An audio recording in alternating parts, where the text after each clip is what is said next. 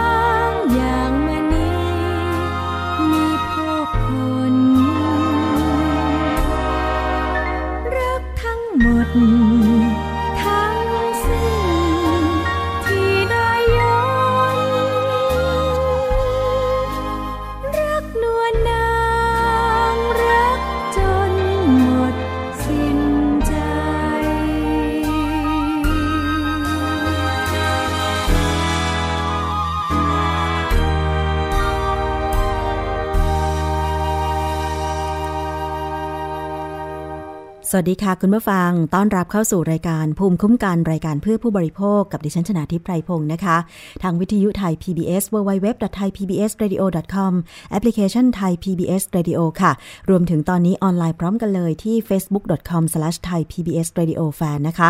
ซึ่งเรื่องราวที่เราจะนำเสนอกันในแต่ละวันค่ะ เป็นประเด็นของผู้บริโภคทั้งนั้นเลย แต่ว่าเราคุยกันแบบฟังง่ายๆ สบายๆนะคะ แต่ว่าในบางครั้งก็อาจจะมี คำศัพท์ที่มันเป็นศัพท์ทางเทคนิคบ้าง วิทยาศาสตร์บ้าง อันนี้เราก็ทราบกันไว้นะคะ แต่ที่สำคัญก็คือทุกเรื่องนั้นเนี่ยมันเกี่ยวข้องกับตัวผู้บริโภคก็คือเราทุกคนนั่นเองนะคะตั้งแต่เกิดจนตายค่ะ เราเป็นผู้บริโภค เพราะฉะนั้นก็มารับรู้เรื่องราวใกล้ตัวเหล่านี้กันได้นะคะ ถ้าคุณฟังแล้วอยากจะแชร์ข้อมูลต่างๆ ให้เพื่อนๆ ของคุณได้ฟังก็ขอบคุณมากเลยทีเดียวนะคะ สามารถกดแชร์ไปได้เลย หรือว่า เข้ามากดไลค์นะคะ บอกเพื่อนๆ เข้ามากดไลค์ที่เพจ Facebook ของเราค่ะ facebook.com/thaipbsradiofan และนอกจากนั้นนะคะ ต้องขอบคุณ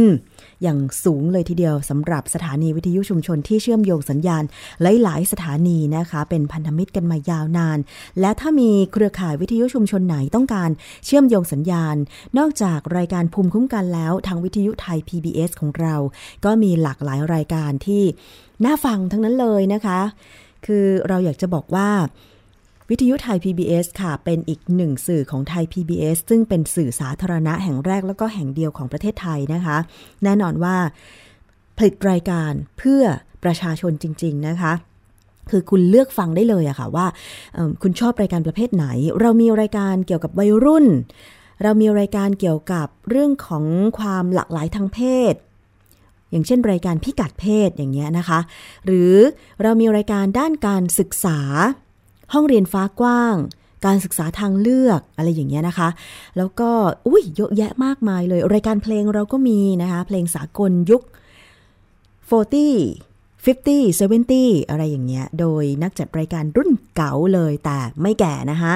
เก๋ามากเลยในวงการของนักจัดรายการ ถ้าเอ่ยชื่อบรรยงสุวรรณผ่อง หลาย ๆ ท่านก็ เอ๊ะ อาจจะคุ้นชื่อ เป็นแฟนรายการเก่ากันอยู่หรือเปล่านะคะ เพราะฉะนั้นก็มาติดตามนะคะรายการของคุณบรรยงสุวรรณผ่องกันได้ที่วิทยุไทย PBS ค่ะ เรามีรายการของสื่อ ในฐานะที่เราเป็นสื่อเราก็อยากจะนำเสนอการรู้เท่าทันสื่อด้วยว่า เวลาคุณเลือกที่จะรับสื่อเนี่ยนะคะ จะแยกแยะวิเคราะห์อย่างไรว่ามันเป็นเรื่องจริงหรือเรื่องไม่จริงนะคะเรามีสองรายการด้วยกัน ก็คือรายการจับกระแสสื่อโดยพิภพพานิชพัก และรายการทันสื่อโดยบรรยงสุวรรณผ่อง นี่เป็นสองท่านที่อยู่ในแวดวงสื่อมานาน มีประสบการณ์นะคะในชั่วโมงบินการจัดรายการในทำงานด้านสื่อเนี่ยสูงมาก ๆ เลยทีเดียวนะคะ อันนี้ก็เหมาะสำหรับนักศึกษาด้านสื่อสารมวลชน หรือทุกท่านเลยทีเดียว เพราะว่าจะมีการวิเคราะห์เหตุการณ์ต่างๆ ที่เกิดขึ้นข่าวคราวที่เกิดขึ้นในเมืองไทยแล้วก็ทั่วโลกนะคะ ว่าอะไรมันเป็นอย่างไร แล้วผู้บริโภคอย่างเราเนี่ยอืม จะเชื่อดีไหมนะอะไรอย่างเงี้ย บางทีมันก็เป็นข่าวปลอมใช่ไหมตอนนี้ข่าวปลอมเยอะเลยอะแล้วยิ่งโดยเฉพาะการโฆษณาปลอมๆเนี่ยคุณผู้ฟัง มีการตัดต่อ ภาพผู้ประกาศข่าวว่ามีการโฆษณาสินค้าอย่างที่ไทย PBS นะคะ ผู้ประกาศข่าว เช่นคุณนัฐาโกมลวาทินเนี่ยก็โดนตัดต่อภาพมาแล้วนะคะ เป็นฝีมือของใครก็ไม่รู้แหละ แล้วไปดำเนินการทางกฎหมายแล้วด้วยนะคะ ตอนนี้มีเยอะเลยดิฉันเห็นภาพของผู้ประกาศข่าวหลาย ๆ ช่องนะคะ ถูก ตัดแปะตัดแปะว่าโฆษณาสินค้า ซึ่งจริง ๆ แล้วผู้ประกาศข่าวเหล่านั้นเนี่ยไม่ได้มีการโฆษณาสินค้าแต่อย่างใด นี่แหละนะคะเราจะต้องมารู้เท่าทันสื่อกัน ตอนนี้สื่อออนไลน์มันมีการเข้าถึงประชาชนในวงกว้างมาก ๆ เลยทีเดียวคุณผู้ฟัง จะสังเกตว่า ผู้สูงอายุหลาย ๆ คนตอนนี้พอลูกหลานซื้อโทรศัพท์มือถือให้ต่ออินเทอร์เน็ตให้เนี่ยนะคะ บางคนก็เรียนรู้ในการใช้สื่อสังคมออนไลน์มากขึ้นนะคะ อย่างไทย PBS ของเรานะคะก็มีคลิปเกี่ยวกับการสอนผู้สูงวัยในการใช้สื่อสังคมออนไลน์ต่าง ๆ ลองสังเกตดูจะเป็น สารคดีสั้น ๆ 2 นาที 3 นาทีนะคะ สอนการใช้สื่อสังคมออนไลน์ สอนการใช้สมาร์ทโฟนแบบเนี้ยนะคะ แต่ทีนี้คุณผู้ฟังเชื่อไหมว่ามันก็ มีข้อมูลลวงที่ถูกส่งต่อกันมา แบบนี้แหละผู้สูงอายุก็ควรจะเรียนรู้ไปด้วยนะคะว่า ข้อมูลแบบไหนเชื่อถือได้ ข้อมูลแบบไหน ไม่ควรจะคลิกเข้าไปดู เพราะบางทีมันอาจจะเป็นไวรัสที่มากับลิงก์ข้อมูลต่างๆ ได้ คุณผู้ฟัง ต้องรู้เท่าทันมันด้วยนะคะ ไม่เช่นนั้นแล้วเราอาจจะตกเป็นเหยื่อของการใช้สื่อสังคมออนไลน์ ซึ่งตอนนี้นอกจากจะมี Facebook มี Twitter มี IG นะคะ แล้วก็ยังมีสื่อสังคมออนไลน์อื่น ๆ ที่เป็นโปรแกรมแชทนะคะ Line เนี่ยก็มีการหลอกลวงกันเยอะมาก มีการแฮกไลน์นะคะ คือเราใช้บัญชีของ Line ใช่ไหม แต่ปรากฏว่ามีพวกนิสัยไม่ดีแฮกเกอร์เนี่ยแฮกข้อมูลของเราแล้วปลอมเป็นตัวเรา แล้วก็แชทไปหาเพื่อนเราที่มีอยู่ ที่มีอยู่ในไลน์ทั้งหมด แล้วก็หลอกยืมเงิน หลอกโน่นหลอกนี่ นี่แหละนะคะ คือความไม่ปลอดภัยของการใช้สื่อสังคมออนไลน์ แต่มันไม่ใช่ข้อเสียทั้งหมด ถ้าเราใช้สื่อสังคมออนไลน์เป็น ถ้าเราใช้อินเทอร์เน็ตเป็น ล้วนแล้วแต่จะเป็นประโยชน์กับเราทั้งนั้นเลยใช่ไหมคะ เพราะฉะนั้นก็สามารถมาเรียนรู้กันได้ ทางวิทยุไทย PBS มีรายการทันสื่อจับกระแสสื่อ ให้คุณได้ฟังกันนะคะ ถ้าฟังสด ไม่ทันก็คือช่วงวันศุกร์นะคะ 16-17นาฬิกาสามารถไปคลิกฟังย้อนหลังได้เลยนะคะ ที่เว็บไซต์ www.thaipbsradio.com ค่ะวันนี้ก็ทักทายสำหรับท่านที่ทักเข้ามาทาง Facebook นะคะ คุณนันผู้ช่วย สวัสดีค่ะ แล้วก็อีกหลาย ๆ ท่านด้วยนะคะ มาถึงช่วงนี้ค่ะ เรามาตามกันเรื่องของการลดละเลิกการใช้ถุงพลาสติกได้ไหมนะคะ ถามตัวเองว่าได้ไหม ดิฉันนะคะ ดิฉันก็ว่าบางครั้งดิฉันก็ไม่ต้องการถุงพลาสติก แต่บางอย่างของบางอย่างก็ต้องการถุงพลาสติก เอาเป็นว่าเราจะช่วยกันยังไง แล้วก็มาดูสถานการณ์ขยะพลาสติกในตอนนี้ว่าประเทศไทยเนี่ยโอ้โห มันมีขยะพลาสติกจำนวนมากน้อยขนาดไหน แล้วแนวทางที่เราจะลดละเลิกการใช้ขยะพลาสติกเป็นอย่างไรนะคะ เปรียบเทียบกับต่างประเทศค่ะ ถ้าหลายท่านเคยไปใช้ชีวิตอยู่ในต่างประเทศนะคะ การซื้อของในต่างประเทศจะรับถุงพลาสติกก็ต้องจ่ายเงิน แต่ว่าสำหรับในประเทศไทยการเก็บเงิน ก็เป็นส่วนหนึ่งในแนวทางการลดถุงพลาสติกของประเทศ ซึ่งอุตสาหกรรมพลาสติก และห้างค้าปลีก ก็ยอมรับในแนวการคิด เก็บเงิน ค่าถุงพลาสติกจากลูกค้าใบละ 1-2 บาท โดยเชื่อว่าจะช่วยลดการใช้ถุงพลาสติกได้อย่างได้อย่างมีผลเลยทีเดียวนะคะ แวดวงอุตสาหกรรม ผู้ผลิตถุงพลาสติก และสมาคมค้าปลีกไทย เห็นด้วยกับแนวทางการเก็บค่าถุงพลาสติก จากห้างค้าปลีก และร้านสะดวกซื้อรายใหญ่ โดยต้องรอให้มีการแก้ไขกฎหมายค่ะ เพราะหากเก็บค่าถุงพลาสติก ถุงละ 1-2 บาท จะแพงกว่าต้นทุนถุงจริง จะต้องกำหนดให้โยกเงินส่วนเกินเข้าไปในกองทุนสิ่งแวดล้อม หรือตั้งเป็นงบประมาณ CSR ขององค์กรแทนนะคะ โดยฝ่ายผู้ผลิตถุงได้ปรับตัวมาก่อนหน้านี้แล้ว โดยจะผลิตถุงพลาสติกหนาขึ้น เพื่อรองรับการใช้งานซ้ำและแยกกำจัดได้สะดวก ในขณะที่ห้างค้าปลีกส่วนใหญ่กระตุ้นให้ลูกค้าไม่รับถุงพลาสติก ด้วยวิธีการให้รางวัล ที่ผ่านมาไม่ได้ผลค่ะ ซึ่งหากทำเป็นมาตรการบังคับเหมือนกันทั่วประเทศ เชื่อว่าจะทำให้ลูกค้ายอมปรับเปลี่ยนพฤติกรรมได้คุณผู้ฟังล่ะคะ เห็นด้วยเป็นประการใดถ้าสมมติว่าเขาจะมีมาตรการ ลดการใช้ถุงพลาสติก เช่น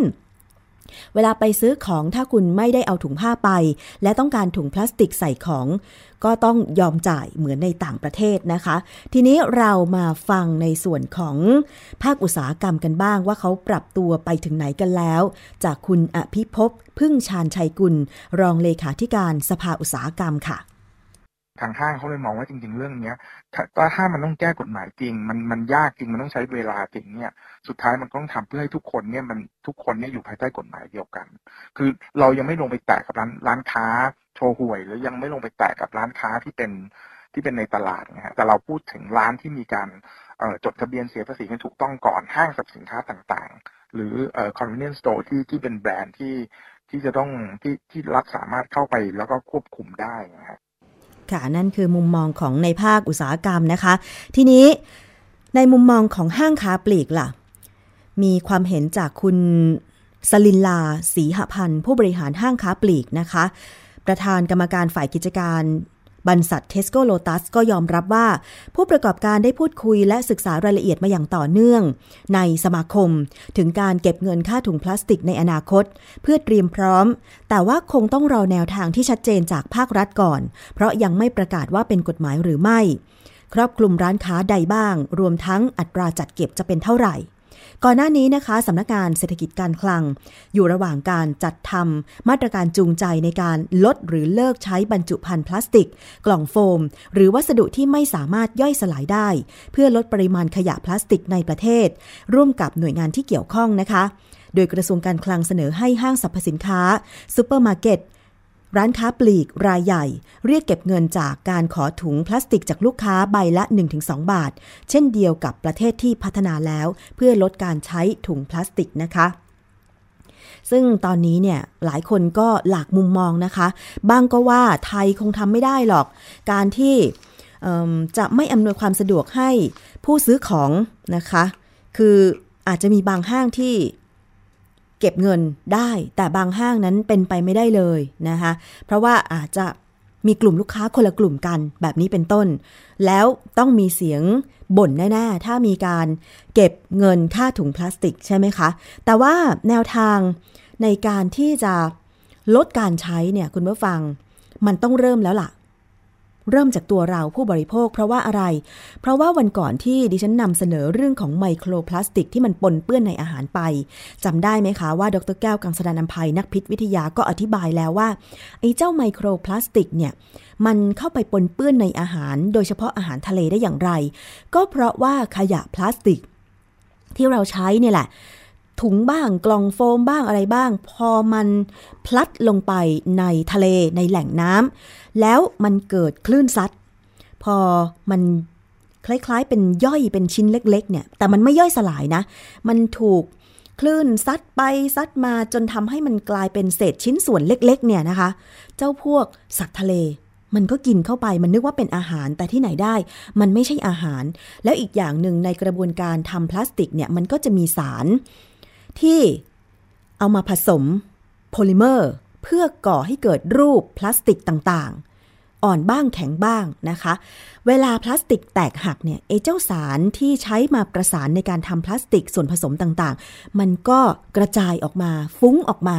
ปนเปื้อนอยู่ในสิ่งแวดล้อม หรือถ้าใครไปจับในส่วนแตกหักของพลาสติกก็อาจจะปนเปื้อนติดมากับตัว แล้วทีนี้เราก็ไม่รู้ว่าเราเอาเข้าปากตอนไหน หรือว่าเราไปกินอีเจ้าสาร ประกอบตรงนี้ตอนไหน เพราะฉะนั้นเนี่ย มันจึงเป็นเรื่องที่เสี่ยงมากว่า มนุษย์เรามีพฤติกรรมการบริโภคที่เปลี่ยนไปจากอดีตมาก โดยที่เมื่อก่อนอาจจะไม่มีพลาสติก เพราะว่าการคิดค้นนะคะยังไม่ก้าวหน้า แต่ปัจจุบันเราใช้พลาสติกกันมากเลยทีเดียวนะคะ เพราะว่ามันสะดวกนะคะรวดเร็วในการที่จะใช้ใส่สิ่งของบรรจุอะไรต่างๆ อันนี้เราก็ไม่เถียงมันสะดวกจริง แต่ว่า ในความสะดวกนั้นมันก็แฝงมาด้วยสารอันตราย ซึ่งพลาสติกทำมาจากปิโตรเลียมนะคะ เมื่อก่อนก็อาจจะมีความดีใจว่าเนี่ย เวลาเราผลิตน้ำมันปุ๊บ เสร็จแล้ว เศษสิ่งที่เหลือใช้จากการผลิตน้ำมัน เราก็ไม่ต้องทิ้ง เราก็เอามาผลิตเป็นพลาสติก แต่ว่าพอระยะยาว สุดท้ายเราก็ต้องมารับผลของ ปิโตรเลียมนั้นในรูปแบบของพลาสติก แล้วมันก็ปนเปื้อนอยู่ในสิ่งแวดล้อม ปนเปื้อนอยู่ในอาหารที่เราทานเข้าไป เพราะฉะนั้นมันคงจะต้องมาชั่งน้ำหนักดูระหว่างผลดีผลเสียแล้วนะคะว่า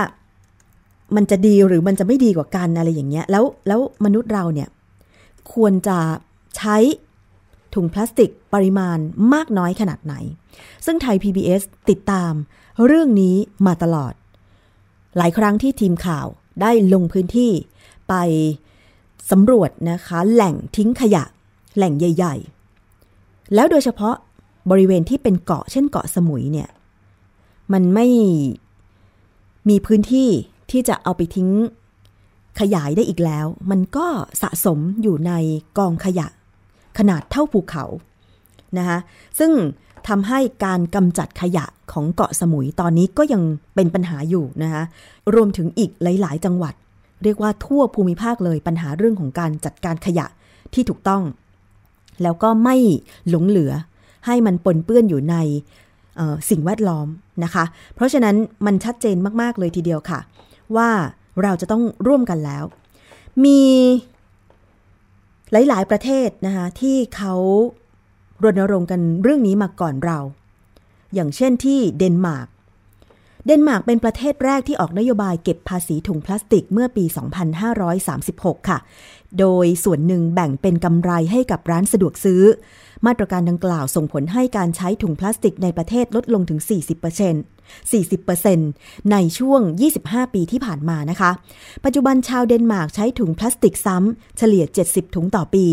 และใช้ถุงพลาสติกแบบใช้ครั้งเดียวทิ้ง เฉลี่ยเพียง 4 ถุงต่อปี โว้จริงเหรอ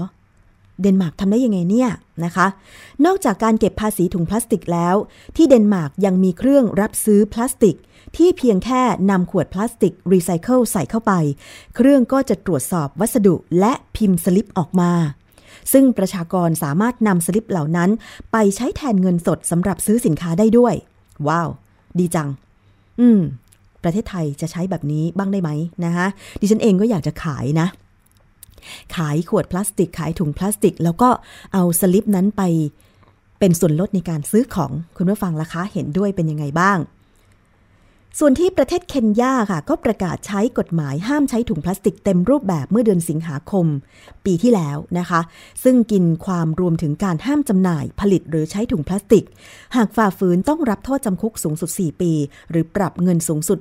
38,000 ดอลลาร์สหรัฐ หรือราวๆ 1ล้าน2แสนบาทเลยทีเดียว ถือเป็นกฎหมายห้ามใช้ถุงพลาสติกที่มีบทลงโทษนั้นรุนแรงที่สุดในโลกเลยทีเดียวนะคะ แต่ว่าประเทศไทยยังไม่มีมาตรการใดที่ชัดเจนจากภาครัฐเพื่อการจัดการปัญหาขยะพลาสติก มีเพียงหน่วยงานเอกชนบางแห่งที่ให้ความสำคัญกับเรื่องนี้เท่านั้นนะคะ คุณผู้ฟังอะ ก็ต้องมาดูกันว่าการรณรงค์ ลดละเลิกการใช้ถุงพลาสติกในครั้งนี้ จะเป็นผลหรือไม่อย่างไรนะคะ แต่ที่แน่ๆ เริ่มจากตัวเราค่ะ คุณนิคุณนะคะบอกว่า มิหน้านำสารก่อมะเร็งได้ใช่ใช่พลาสติกเนี่ยไมโครพลาสติกเนี่ยนะคะ มันเป็นสารที่ก่อให้เกิดมะเร็งได้ด้วยนะคะ เดี๋ยวลองไป ดูคลิปนะคะเรื่องไมโครพลาสติกของดรแก้วกังสดานอัมภัยอยู่นะคะดิฉันนำเสนอไปเมื่อช่วงสัปดาห์ที่แล้วนะคะเดี๋ยวถ้ามีโอกาสจะนำมาเสนออีกครั้งหนึ่งนะคะ เรื่องของไมโครพลาสติกเนี่ยโอ้โห มันอธิบายกันยาว ถึงแม้ว่าจะเป็นเรื่องของพิษวิทยาเนี่ยนะคะ แต่ว่าเราในฐานะผู้บริโภคเนี่ยก็ต้องรับรู้ไว้บ้างก็ดีเหมือนกัน เราจะได้หลีกเลี่ยงกันได้ได้อย่างถูกต้องนะคะ คุณผู้ฟัง เอาละค่ะอีกเรื่องหนึ่งเรื่องของ ความสงสัยว่าเป็นอาหารปลอมหรือไม่ มันมีข่าวเป็นระยะระยะเลย ล่าสุดนี้ ชาวบ้านที่จังหวัดพะเยา บอกว่าไปซื้อพวงไข่ไก่ เพื่อมาประกอบอาหาร แต่ปรากฏว่าสังเกตดูแล้วเนี่ย อืม มันเป็นพวงไข่ไก่ปลอมหรือเปล่านะ จนไม่กล้านำมาปรุงอาหารเลยนะคะ ทางด้านสาธารณสุขอำเภอก็แจ้งเตือนค่ะว่า ถ้าหากพบสิ่งผิดปกติไม่ควรนำมาทำเป็นอาหาร ใครที่ดูทาง Facebook ก็อาจจะสังเกตได้นะคะว่า ลักษณะของพวงไข่เนี่ยมันผิดปกติไป เอ๊ะมันทำไมตัวไข่แดงมันทำไมข้นๆ ปกติไข่แดงเนี่ยถึงแม้ว่าจะเป็นพวงไข่เนี่ยมันก็น่าจะแบบมี ความข้นน้อยกว่านี้อะไรอย่างเงี้ยนะคะนางสังระวังยศค่ะ อายุ 46 ปี ชาวบ้านตำบลฝายกวางอำเภอเชียงคำจังหวัดพะเยานำพวงไข่ไก่ มาโชว์ให้สื่อมวลชนดูนะคะ หลังจากพบว่าพวงไข่ไก่ที่ซื้อมาเนี่ยคล้ายกับเป็นของปลอมเลย นางสังบอกว่าซื้อพวงไข่ไก่ พร้อมกับเครื่องในไก่ชุดละ 50 บาท ที่ร้านค้าในหมู่บ้าน ขณะที่นำมาล้างทำความสะอาดสังเกตเห็นพวงไข่ไก่จำนวนหนึ่งค่ะ หลุดออกมาจากพวง และเมื่อสังเกตก็ดูเหมือนว่าไม่เหมือนกับพวงไข่ไก่ที่เคยนำมาทำอาหารเลย เพราะว่าไม่มีเส้นเลือดรอบๆไข่ และลองเจาะดูข้างในก็เป็นเจลข้นๆไหลออกมา แล้วก็แห้งแข็งกระด้างอย่างรวดเร็วเลย แต่กลิ่นก็คาวเหมือนไข่ไก่นะคะ จึงไม่กล้าที่จะนำไปปรุงอาหาร ก่อนจะไปแจ้งให้ผู้นำหมู่บ้านไปตรวจสอบ ว่าพวงไข่ไก่ดังกล่าวเนี่ย มันเป็นของจริงหรือของปลอมนะคะ ทางด้านนางอัมพรทวีทรัพย์วัย 59 ปีเจ้าของร้านค้าจำหน่ายขายของชำในหมู่บ้าน ก็บอกว่าเมื่อวันที่ 30 กันยายนเนี่ยได้ไปซื้อของมาขาย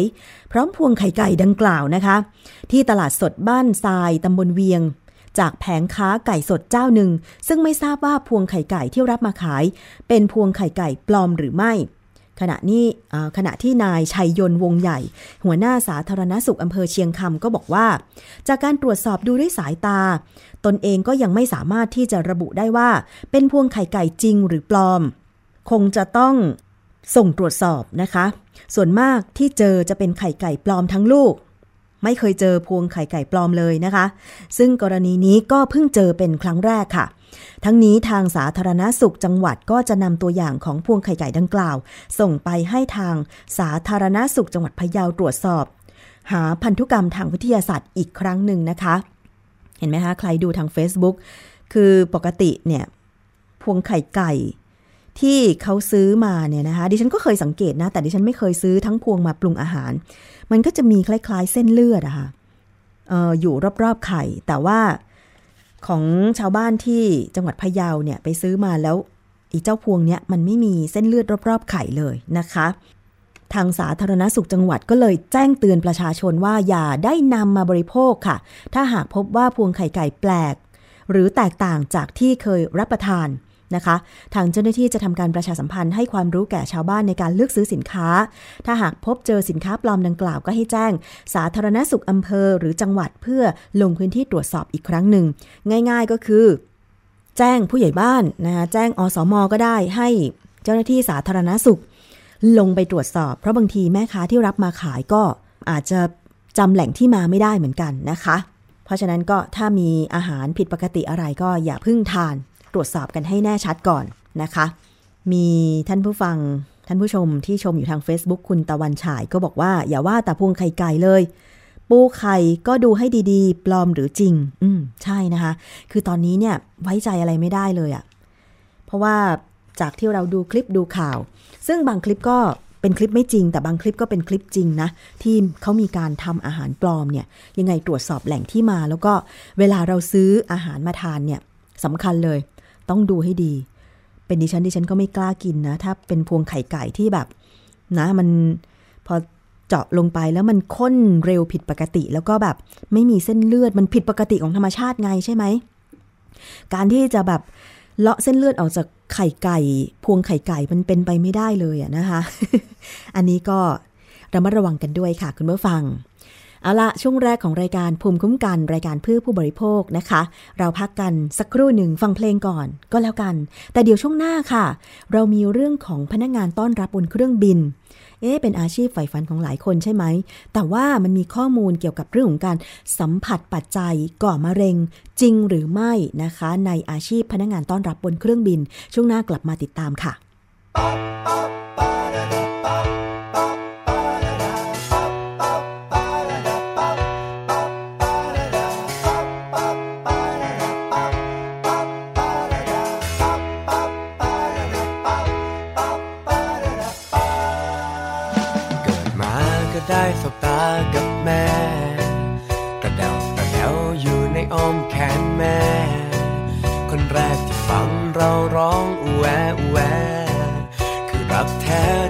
รู้จักในวันนั้น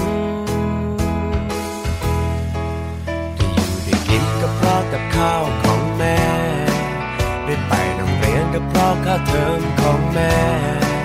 ได้ดูทีวีเพราะบัตรเครดิตของแม่อิ่มใจอิ่มกายดีแท้แท้ แม่ครับแม่ครับ ผมรักแม่ ผมสัญญาจะไม่ทำตัวแย่ๆจะไม่แว้นไม่โดดเรียนไม่งองแง ผมจะทำให้แม่สะพราย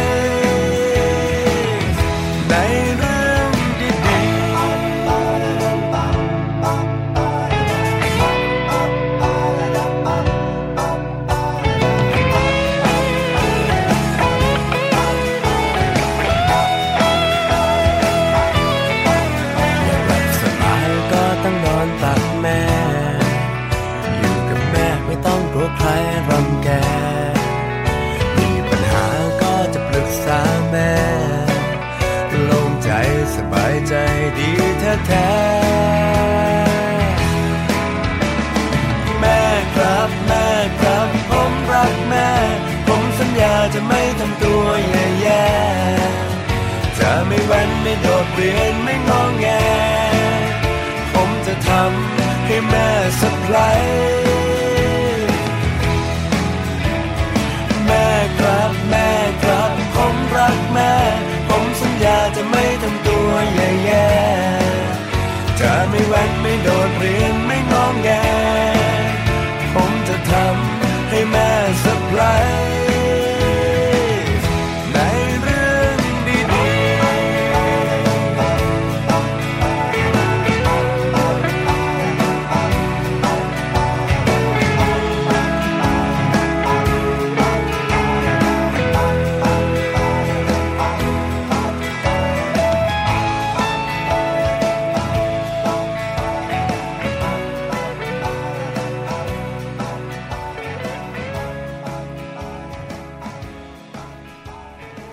งที่เปิดให้ฟังนี้ชื่อเพลงว่าแม่ครับนะคะทุกอย่างมาจากแม่ทั้งนั้นเลย ถ้าไม่มีแม่ก็ไม่มีเราในวันนี้นะคะ มีการสัญญากันด้วยว่าต่อไปเนี่ยจะไม่ดื้อจะไม่ซนนะกับคุณแม่อีกแล้วแหมน่ารักจริง ๆ เลยคุณลูกคนนี้นะคะ เอาเป็นว่าช่วงนี้เราไปเข้าสู่ช่วงคิดก่อนเชื่อกันเลยดีกว่าค่ะ ไม่เสียเวลาแล้ว ดรแก้วกังสดานอภัยนักพิษวิทยานะคะ จะมาพูดคุยว่า อาชีพพนักงงานต้อนรับบนเครื่องบินเนี่ยต้องสัมผัสกับปัจจัยก่อมะเร็งจริงหรือค่ะ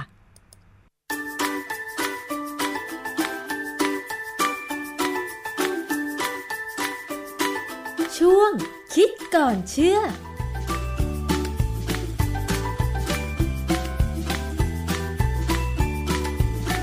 พูดถึงอาชีพที่ใฝ่ฝันของผู้หญิงหลาย ๆ คนนะคะ หนึ่งในนั้นต้องมีอาชีพแอร์โฮสเตสหรือพนักงานต้อนรับบนเครื่องบินอย่างแน่นอน แต่ว่าไม่เฉพาะผู้หญิงเท่านั้นนะคะ มีผู้ชายด้วยก็คือสจ๊วตนั่นเอง แต่ว่าทีนี้มันก็มีความเสี่ยงทุกอาชีพใช่ไหมคะ อย่างอาชีพแอร์โฮสเตสมีความเสี่ยงอะไรบ้างคะอาจารย์ คือคือผมไปเจอบทความอะนะค่ะคือความจริงอาชีพที่ทำงานเกี่ยวกับเครื่องบินเนี่ยความเสี่ยงแน่ๆคือเครื่องบินตก อืมอันนั้นก็บุญกรรมเลยแหละค่ะแต่ว่าตอนนี้ก็มีบทความหนึ่งก็บอกว่าคนที่ทำหน้าที่เป็นพนักงานต้อนรับ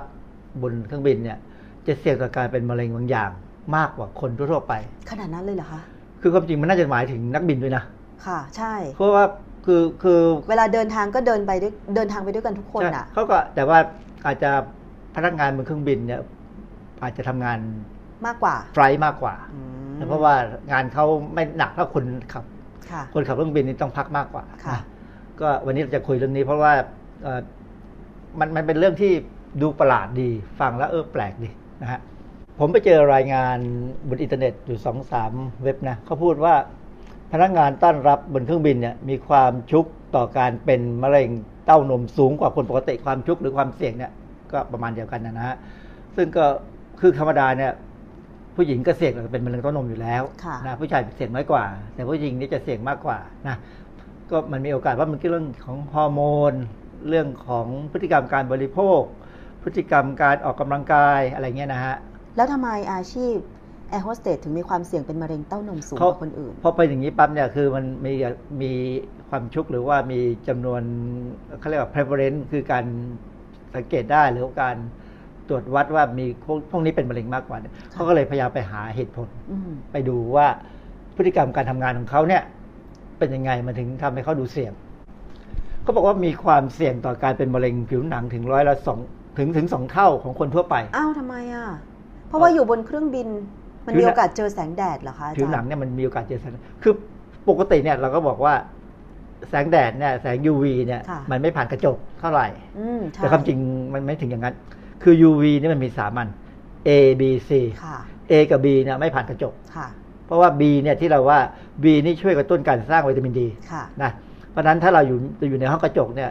วิตามินดีสร้างไม่ได้ ค่ะแต่ C เนี่ยเข้าใจว่าทะลุได้ อ๋อ UVC เนี่ยอัลตราไวโอเลต C เนี่ยมีพลังงานสูงสุด ค่ะ มันคงทำทะลุเข้ามาได้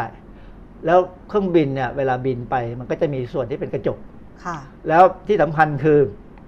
มันบินสูง อ๋อใช่ บินสูงใกล้แสงแดดมากกว่าคนที่อยู่ข้างล่าง ดิฉันเคยมีอยู่เที่ยวบินหนึ่งที่บินสูงแล้วข้างล่างนะ ก่อนเราขึ้นนะ คือมืดครึ้มเหมือนฝนจะตก แต่พอบินขึ้นไปถึงระดับหนึ่งเอ้าเราบินอยู่เหนือเมฆข้างบนแดดจ้าเลยเขาเขาจะบินเหนือเมฆใช่เพราะมันข้างบนเนี่ยอากาศก็น้อยค่ะพลังงานก็ใช้น้อยลงค่ะมันอะไรบินมันแบกอากาศไปได้เยอะกว่าค่ะนะฮะเพราะงั้นก็ก็บอกว่าเนี่ยเสี่ยงต่อการเป็นมะเร็งเต้านมเนี่ยเอ่อเป็นมะเร็งผิวหนัง สูงเป็นสองเท่าของคนทั่วไป แล้วก็ความเสี่ยงสูงกว่าสี่เท่าของการเป็นมะเร็งโดยรวมมะเร็งทั่วๆไปเนี่ยค่ะเมื่อเทียบกับคนที่ไม่ได้ทำงานเป็นพนักงานต้อนรับอืมนะก็มีการตรวจเข้าไปตรวจร่างกายไปอะไรแล้วก็จะเจอพวกนี้เป็นเป็นมากกว่า ปัจจัยที่ก่อให้เกิดความเสี่ยงต่อการเป็นมะเร็งของผู้ทำอาชีพนี้คือการสัมผัสกับรังสี เช่นรังสีอัลตราไวโอเลตที่เราพูดนี้ค่ะนะนี่เป็นปัจจัยที่หนึ่งการนอนไม่เป็นเวลาค่ะนาฬิกาชีวชีวภาพมันเพี้ยน นาฬิกาชีวภาพเนี่ยมันเกี่ยวกับเรื่องฮอร์โมนค่ะด้วยนะ เพราะฉะนั้นถ้าฮอร์โมนโดยเฉพาะเอสโตรเจนไม่ปกติเนี่ยมีปัญหาอืมเพราะมันเป็นตัวที่คุมการแบ่งเซลล์ว่าจะแบ่งปกติหรือไม่ปกติค่ะ มีอยู่อันหนึ่งผมเคยดูข่าว เขาพูดถึงมีหนูในเครื่องบินค่ะ ซึ่งมันมันมันก็น่ากลัวอืมมีหนูบางบางสายการบิน มีเห็บมีไรค่ะมันมันคงเป็นสายการบินที่ ไม่ค่อยได้ทำความสะอาด ใช่ คือสายการบินจริงๆเนี่ยเขาเขามีเอ่อเขาเรียกอะไร เป็นเกี่ยวกับไฮจีนเกี่ยวกับไอ้ทางด้านสุขภาพเนี่ยต้องพอลงเข้ามาจอดปั๊บเนี่ยต้องมีพนักงานก็ไปจัดการทำความสะอาดเลยค่ะเพราะฉะนั้นวิธีกำจัดพวกสัตว์รังควานพวกเนี้ยก็คือการใช้พวกสารกำจัดสัตว์ค่ะเราเรียกว่าเพติไซด์คนไทยแปลว่ายาฆ่าแมลงก็ตามเนี่ยนะค่ะมันทั้งแมลงทั้งหนูเนี่ยต้องกำจัดให้หมดค่ะเพราะฉะนั้นอาจจะเจอสารกำจัดสัตว์รังควาน ซึ่ง หลายชนิด เสี่ยงกับความเป็นมะเร็งอ๋อมันก็กระตุ้นได้นะค่ะเอ่อมันมีพวกน้ำยาฉีดนู่นฉีดนี่เขาจะฉีดเต็มไปหมดเลยค่ะเพราะฉะนั้นคนที่ขึ้นเครื่องเครื่องบินบ่อยๆบ่อยๆก็ไม่ค่อยดีหรอกนะอย่านึกว่ามันดูเท่ดีโอ้นั่งรถทัวร์ดีกว่าเพราะบางทัวร์ทียังถ้าเครื่องลงปุ๊บเนี่ย อาจจะต้องนำเครื่องไปทำความสะอาดเลยเขาทำฮะแล้วทำแน่แล้วก็รอบิน flight ต่อไปให้ใกล้ที่สุดอะไรอย่างนี้หรือเปล่าใช่แล้วระยะเวลาในการทิ้งช่วง ในการที่จะรอให้สารเคมีที่นำไปทำความสะอาดนั้นระเหย หรือหมดออกไปจากเครื่องบินลำนั้น มันอาจจะไม่มีมากพออย่างนี้หรือเปล่าคะอาจารเอ่ย์อใช่ มันมันไม่ไม่มีการที่จะระบายอากาศเท่าไหร่หรอกอืมน้อยมาก คือคือความจริงในเรือบินก็มีระบบที่เรียกว่าเพิร์ชคือดึงอากาศออกไปอย่างรวดเร็วเนี่ยนะค่ะแต่ว่าถ้าสมมุติบางครั้งเนี่ย เครื่องบินที่ต้องวิ่งบินตลอดทั้งวันนะใช่แล้วบางบางบางลำเนี่ยไม่เคยดับเครื่องค่ะ เพราะว่าก็บอกว่าเครื่องบินต้องใช้ให้คุ้มค่ะ เพราะว่าพอถึงอายุหนึ่งปั๊บถึงอายุชั่วโมงหนึ่งปั๊บหรือว่าต้องเปลี่ยนหรือว่าต้องปลดเลยเนี่ย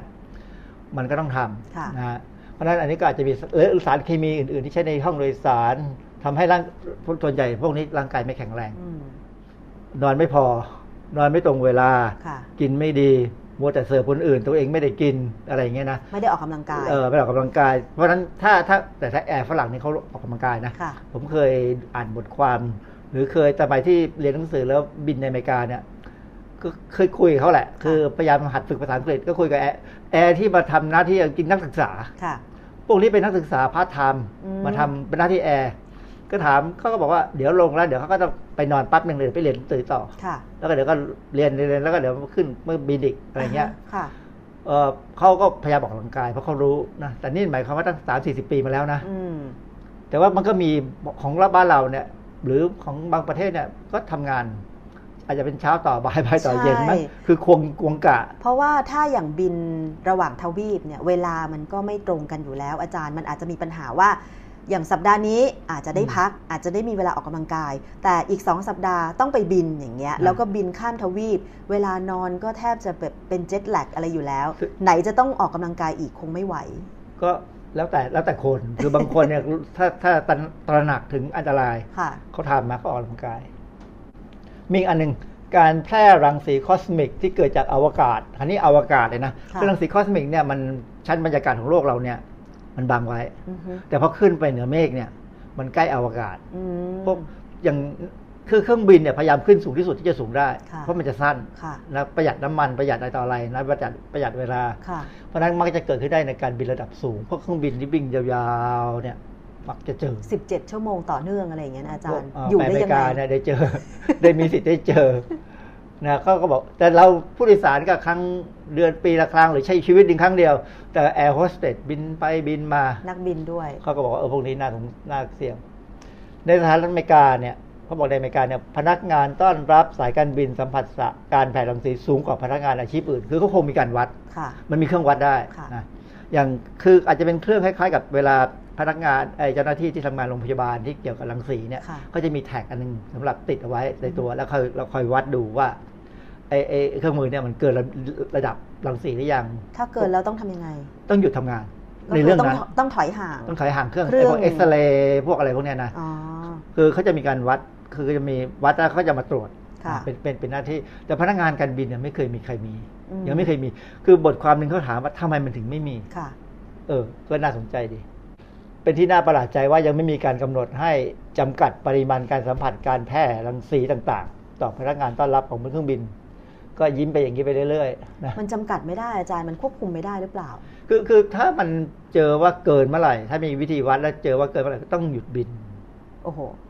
ทีนี้ก็ขาดทุนก็ต้องเสี่ยงว่าจะยอมเสียรายได้ไหมใช่บางคนบอกว่าไม่เป็นไรเป็นมะเร็งก็ดึงดีก็ช่างหัวมัน คือมันมันคือมะเร็งเนี่ยจริงๆมันเป็น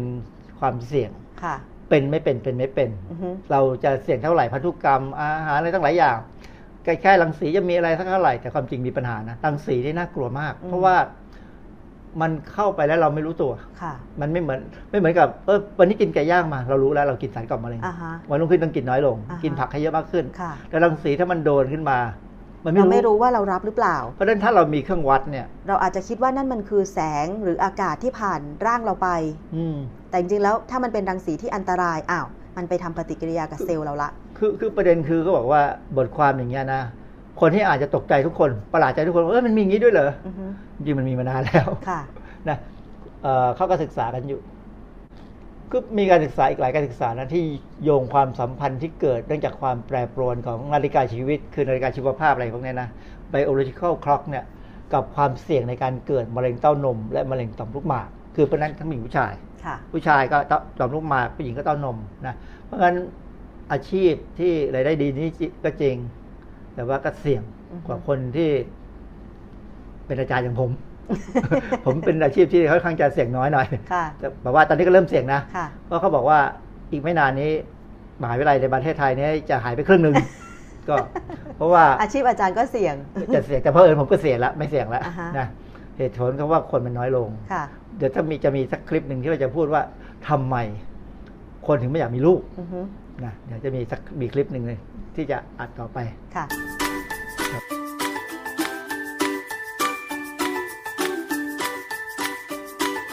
ช่วง คิดก่อนเชื่อ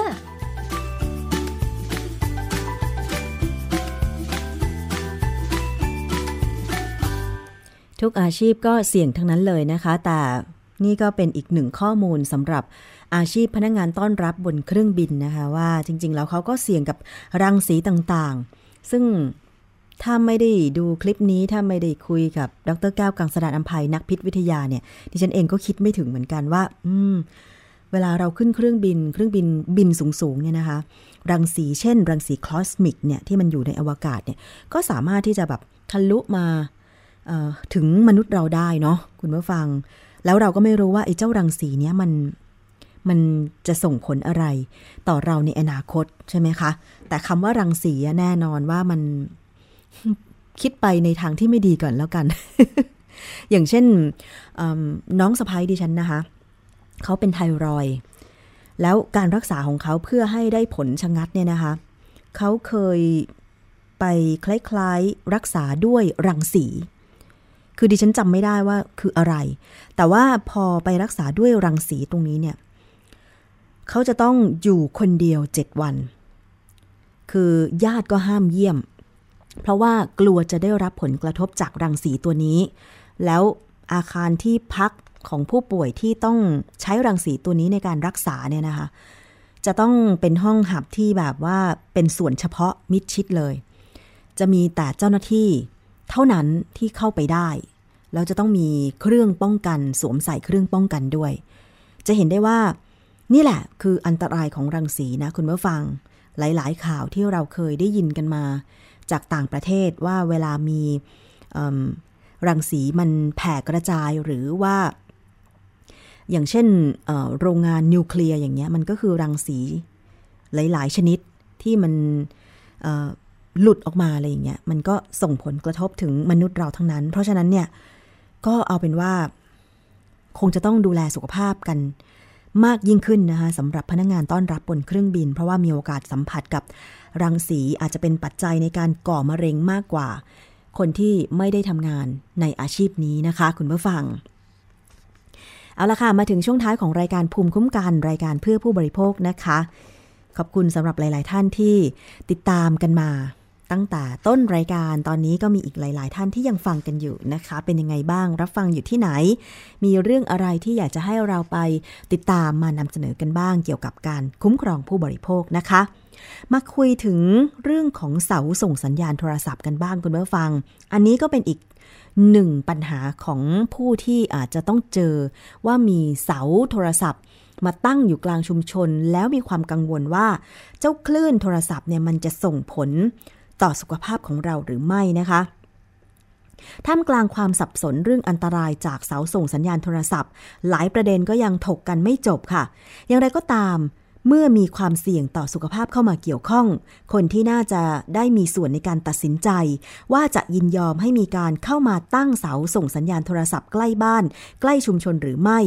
ก็ควรจะเป็นคนในพื้นที่เองนะคะ ซึ่งในนิตยสารฉลาดซื้อมีการนำเสนอกรณีที่น่าสนใจเกี่ยวกับการใช้สิทธิชุมชนในการตัดสินใจ ต่อเรื่องดังกล่าวค่ะ เพื่อสร้างแรงบันดาลใจให้กับชุมชนอื่น โดยศูนย์ข่าวผู้บริโภคภาคอีสานนะคะเป็นผู้นำเรื่องราวมาถ่ายทอด และดิฉันก็ขอนำมาถ่ายทอดให้คุณผู้ฟังฟังอีกครั้งหนึ่งนะคะ คือเมื่อ 19 มิถุนายน 2561 ที่ศาลาชุมชนหมู่ที่ 4 บ้านคำบอนตำบลโคกสูงอำเภออุบลรัฐจังหวัดขอนแก่นค่ะ ได้มีการจัดประชุม เพื่อชี้แจงการจัดตั้งเสาส่งสัญญาณโทรศัพท์ในชุมชน โดยมีประชาชนในพื้นที่ ร่วมประชุมกว่า 100 คนนะคะ ในการประชุมมีการตั้งโต๊ะลงทะเบียน 2 ชุด 1 ชุดไม่มีรายการว่าลงทะเบียนเพื่ออะไร อีก 1 ชุดเป็นของบริษัท True Corporation จำกัดมหาชน เขียนว่าเป็นการเข้าร่วมประชุมชี้แจงกับทางบริษัท True พร้อมทั้งแจกแผ่นพับจากสำนักงานคณะกรรมการ กสทช เรื่องข้อเท็จจริงเกี่ยวกับการติดตั้ง ข้อเท็จจริงเกี่ยวกับเสาส่งสัญญาณโทรศัพท์มือถือและสุขภาพ และมีการถ่ายรูประหว่างคนรับแผ่นพับกับตัวแทนของบริษัท เริ่มต้นก็มีทั้งกำนันที่ได้ขึ้นมาชี้แจงว่า วันนี้ไม่ใช่การทำประชาคม แต่เป็นการชี้แจงของทางบริษัทที่จะนำมาที่จะมาตั้งเสาในชุมชนเท่านั้นนะคะ ซึ่งเมื่อเริ่มต้นการประชุมเนี่ย ผู้หญิงคนหนึ่งก็แนะนำตัวเองว่าเป็นตัวแทนจากบริษัท ได้นำเสนอสไลด์เรื่อง คลื่นจากเสาส่งสัญญาณโทรศัพท์ไม่ก่อให้เกิดอันตรายกับคน และอ้างว่าองค์การอนามัยโลกประกาศว่า คลื่นจากเสาส่งโทรศัพท์ไม่เป็นอันตราย จากนั้นได้เปิดวิดีทัศน์ หรือคลิปวิดีโอที่ไปถ่ายทำสัมภาษณ์ คนที่อยู่ใกล้เสาในสถานที่ต่างๆ ว่าไม่เป็นอันตรายนะคะ พิธีกรของงานกล่าวย้ำว่าคลื่นจากเสาโทรศัพท์เนี่ย ไม่เป็นอันตราย ต่อมาเมื่อเปิดให้ชาวบ้านได้ซักถาม มีตัวแทนชาวบ้านได้พูดโดยกล่าวอ้างข้อมูล จากงานเขียนของนักวิชาการท่านหนึ่งว่า คลื่นจากเสานั้นก่อให้เกิดอันตรายกับคนที่อยู่ใกล้ในรัศมี 300 เมตร ก่อให้เกิดอาการปวดหัวนอนไม่หลับความจำเสื่อม สายตาพร่ามัว อารมณ์ฉุนเฉียวง่าย ซึมเศร้า วิงเวียน ขาดสมาธิ มีผลต่อสมอง เซลล์สืบพันธุ์ หัวใจวาย มะเร็ง เป็นหมัน หน้ามืด สับสน อ่อนเพลีย ความจำเสื่อม ชักกระตุก มะเร็งเต้านม มะเร็งต่อมลูกหมาก มะเร็งเม็ดเลือดขาว ล้วนแล้วแต่เป็นบ่อกเกิดสารพัดโรค เพื่อที่จะค้านข้อมูลจากฝั่งของบริษัท และตัวแทนชาวบ้านคนถัดมาก็เป็นลูกหลานชาวบ้านท่านหนึ่งค่ะ ที่เรียนจบจากคณะวิศวกรรมศาสตร์ก็ได้พูดว่า ข้อมูลที่ทางบริษัทนำเสนอมีแต่สิ่งดีๆ จึงอยากให้พี่น้องชาวบ้านเนี่ยได้ฟังเรื่องราวข้อมูลอีกด้านไว้ เพื่อชั่งน้ำหนัก และชาวบ้านก็ไม่ได้มาคัดค้านการตั้งเสาส่งสัญญาณ ด้วยเห็นว่ามีประโยชน์ในเรื่องของการสื่อสาร แต่ต้องการให้ตั้งออกห่างจากชุมชนและโรงเรียน ตามประกาศของกสทช ที่ให้หลีกเลี่ยงการตั้งเสาส่งสัญญาณโทรศัพท์เนี่ยไม่ให้ใกล้กับชุมชนหรือโรงเรียน นะคะ พร้อมกับนำคลิปข่าวมาเปิดให้ชาวบ้านชมค่ะ ซึ่งเป็นข่าวของนักข่าวช่องหนึ่งที่ไปสัมภาษณ์ชาวบ้านที่อยู่ใกล้เสาส่งโทรศัพท์ ว่าได้รับผลกระทบจากคลื่นอย่างไรบ้าง เช่น ปวดหัวแล้วก็อ่อนเพลีย จนสุดท้ายเมื่อบริษัทได้สอบถามชาวบ้านที่มาประชุมวันนั้น ว่าท่านใดต้องการให้มีการตั้งเสาส่ง โทรศัพท์ใกล้ชุมชนหรือโรงเรียน ผลปรากฏว่าไม่มีใครยกมือสนับสนุน พอสอบถามว่ามีท่านใดไม่ต้องการให้ตั้งเสาใกล้ชุมชนหรือโรงเรียน กลับปรากฏว่าเกือบทุกคนในที่ประชุมยกมือไม่เห็นด้วยกับการตั้งเสา จึงเป็นข้อยุติว่าการที่บริษัท True Corporation จำกัดมหาชน จะมาตั้งเสาส่งโทรศัพท์ในพื้นที่ใกล้ชุมชนและโรงเรียนในหมู่ที่ 4 ตำบลบ้านบอนนั้น คนในชุมชนไม่เห็นด้วย ทางบริษัทจึงยุติเรื่องดังกล่าวไป อันนี้เป็นตัวอย่างของการดำเนินการในชุมชนนะคะ กรณีที่มีการจะไปตั้งเสาส่งโทรศัพท์ ใกล้ชุมชนหรือโรงเรียน ก็ต้องมีส่วนร่วมจากชุมชนแหละค่ะว่าเขาต้องการหรือไม่ คือถ้าในแง่ดีเนี่ยการตั้งเสาส่งโทรศัพท์ ก็เป็นการขยายเครือข่ายทำให้คนในชุมชน ได้มีเครือข่ายโทรศัพท์ใช้แบบที่ไม่ช้ารวดเร็วนะคะ แต่ว่าความกังวลเรื่องของคลื่นสัญญาณโทรศัพท์ที่มีต่อคนในชุมชนนั่นแหละเพราะฉะนั้นเนี่ยมันมีหลักเกณฑ์การตั้งเสาส่งโทรศัพท์นะคะของกสทช ท่านไหนที่มีปัญหานี้หรือว่าคิดว่าเอ๊ะเนี่ยมันมาตั้งใกล้ชุมชนเรานะ ลองสอบถามไปที่ กสทช ได้นะคะ คือหมายเลขโทรศัพท์ค่ะ 1200 ว่าเขามีหลักเกณฑ์การตั้ง เสาส่งโทรศัพท์เป็นอย่างไร หลักเกณฑ์เบื้องต้นก็คือต้องห่างจากชุมชนเนี่ยอย่างน้อยนะคะ 300 เมตร ไม่ใช่ว่า ไปตั้งกลางหมู่บ้านเลย เพื่อหวังว่า อืม สัญญาณโทรศัพท์มันจะคมชัด ไม่จริงนะคะ เราอย่าไป เราอย่าไปรับข้อมูลด้านเดียวนะคะ คุณผู้ฟัง มันเคยมี ผู้บริโภคที่ร้องเรียนเรื่องนี้แล้วก็ไปร่วมเวที ในงานวันผู้บริโภคแห่งชาติมาแล้ว ดิฉันเคยไปทำข่าว ว่าเขาได้รับผลกระทบจริง ๆ เพราะว่าเขาสังเกตตัวเองแล้วไปหาหมอตรวจ เป็นระยะเวลาหลายปีนะคะ ว่าเขาได้รับผลกระทบอะไรบ้าง อย่างแรกก็คือเรื่องของอาการเวียนหัวมึนงงสับสนตลอดเวลาอะไรอย่างเงี้ยนะคะ คือตอนแรกเขาก็ไม่เชื่อนะ แต่ตอนหลังเขาถึงขั้นไป ไปตรวจเรื่องของน้ำเชื้อ เพราะว่าเขาเป็นเพศชายใช่ไหมคะ แล้วก็เรื่องราวที่เขาถ่ายทอดมานั้นเนี่ย เหมือนเป็นเรื่องตลกนะ แต่มันไม่ตลกสำหรับคนที่ต้องมีบ้านอยู่ใกล้กับเสาส่งโทรศัพท์นะคะ เพราะฉะนั้นถ้ามีความกังวลเรื่องนี้สอบถามไปที่ กสทช ค่ะ หมายเลขโทรศัพท์นะคะ 1200 อืม อันนี้บอกกันไว้ก่อนก็แล้วกันค่ะ แล้วก็มีเพิ่มเติมเล็กน้อยเกี่ยวกับหน่วยงานรับเรื่องร้องเรียน